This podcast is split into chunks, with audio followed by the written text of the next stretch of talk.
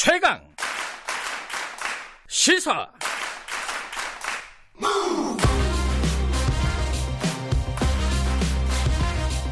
지금 여러분께서는 김경래 기자의 최강 시사를 듣고 계십니다.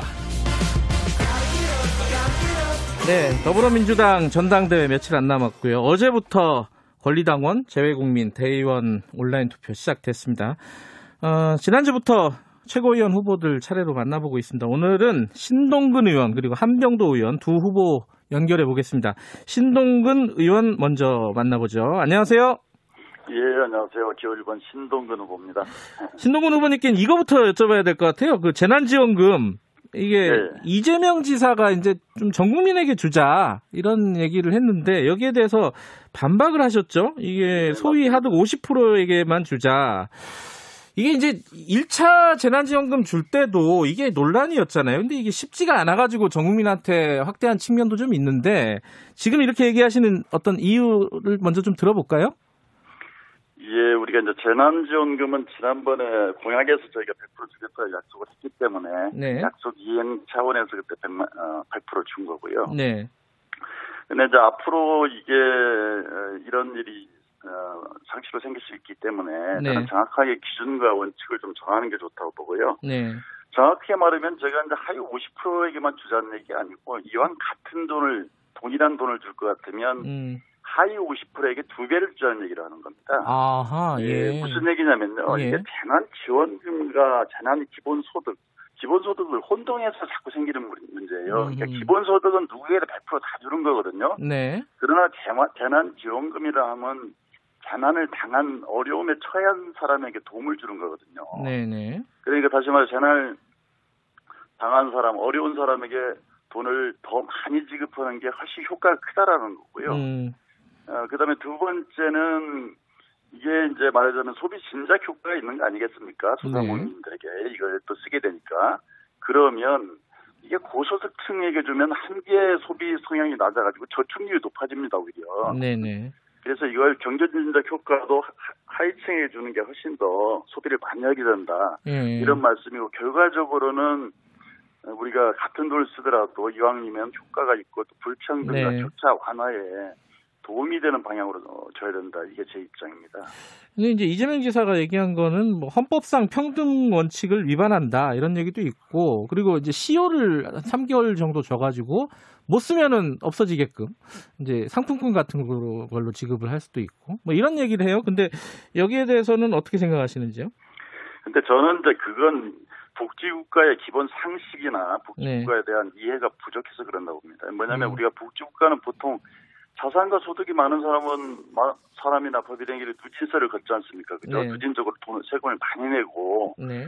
또 어려운 사람에게 혜택을 돌아가서 말하자면 불평등과 격차 해소를 하는 것이 기본적인 거고요. 예. 평등하게 누구나 다 같이 혜택을 줘야 된다는 얘기는 아니죠. 네. 이건 뭐 기본적인 복지 개념에 대해 잘 모르시는 것 같고 오히려 이런 논리는 있는 사람들 기득권을 옹호하는 우파적인 프레임이라고 저는 보고요. 아하. 어, 예, 문재인 정부의 방향은 일관되게 네. 포용적 복지국가를 지향하고 있다는 예. 말씀드립니다. 그 재난지원금 재원 마련 때문에 어, 시대전환의 조정훈 의원 같은 경우에는 공무원 임금을 삭감하자 이런 네. 얘기했어요. 요거는 현실성 있다고 보세요? 저는 뭐 아이디어 차원이라고 보는데요. 예. 그 이미 공무원분들이 1차 재난금 시기에도 휴가비를 삭감한 데 이어서 예. 또 현재 장처관들은 4개월째 임금을 30% 반납했거든요. 네네. 그 우리 민주당 의원도 수혜복구에서 지원금 20%를 이제 반납했는데요. 네. 근데 이제 문제는 고위공직자는 모르겠지만 90% 예. 80%에 가까운 하위직 100만 명의 공무원들은 그렇게 임금이 높지 않거든요. 네. 그리고 또 이분들이 코로나 이전에서 정말 어렵게 지금 고생하고 있지 않습니까? 네. 에, 그런데 뭐 하위직까지 100만 명에게 이 재원을 마련해서 한다는 건 좀 너무 지나친 추사이고 저는 신중한 논의가 필요하다 이렇게 봅니다. 네. 최근에 민주당 지지율이 뭐 엎치락뒤치락 할 정도로 이제 통합당하고 거의 비슷해졌어요. 뭐 이런 게 이제 민주당의 좀 독주 뭐 이런 부분들 부동산 정책 같은 것들의 실책 이런 부분 때문이 아니냐 이런 얘기도 있는데 어떻게 분석하고 계십니까? 저도 이제 민주당 지지율의 하락이라든지 이런 부분을 유의 있게 보고 있는데요. 예. 저는 이 문제에 대해서 저, 저 원인을 정확히 파악해야 이후에 대처 방안이 나온다고 봅니다. 예. 무슨 얘기냐면 불과 넉 달 전에 180석을 주셨잖아요. 그죠? 예. 그럼 우리가 코로나 대처를 잘했다 또는 미통당이 막말했다 이런 것도 있지만 기본적으로 국민들이 요구하는 게 있거든요. 네. 촛불 개혁을 완수해라. 또 민생의 성과를 내라. 이렇게 180석을 준 거 아닙니까? 그죠? 네, 네, 네. 근데 넉 달 만에 성과 안 나왔다고 바로 돌아서지는 않거든요. 음흠. 무슨 얘기냐면 그동안의 지지율이 하락한 것은 개혁 과제를 밀어붙여서 그러는 것이 아니라 네. 어, 그, 그동안에 악재가 좀 쌓여 있었어요. 정의연, 네. 또 인구공 문제, 또 박, 고 박원순 시장 건, 네. 또 그리고 부동산 고위공직자, 뭐, 예. 상남이 부동산 가지고 있는 문제, 이런 문제들이 이제 악재가 쌓였는데, 저는 이 악재가 안 쌓이는, 안, 어, 안 생기게 만드는 것도 중요하지만, 악재가 생겼을 때, 음. 적절한 타이밍에 올바른 태도로 적절하게 대응해 나가는 게 필요하거든요. 네, 네. 그게 이제 당의 이기관리 능력인데, 예.